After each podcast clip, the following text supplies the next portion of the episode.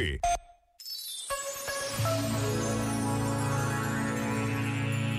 Escreveu o Papa Francisco em 2018 estas palavras que continuam a fazer ainda hoje todo o sentido.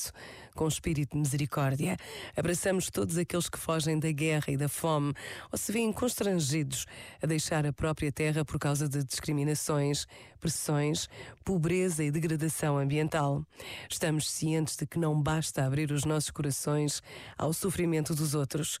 Há muito que fazer antes de os nossos irmãos e irmãs poderem voltar a viver em paz numa casa segura.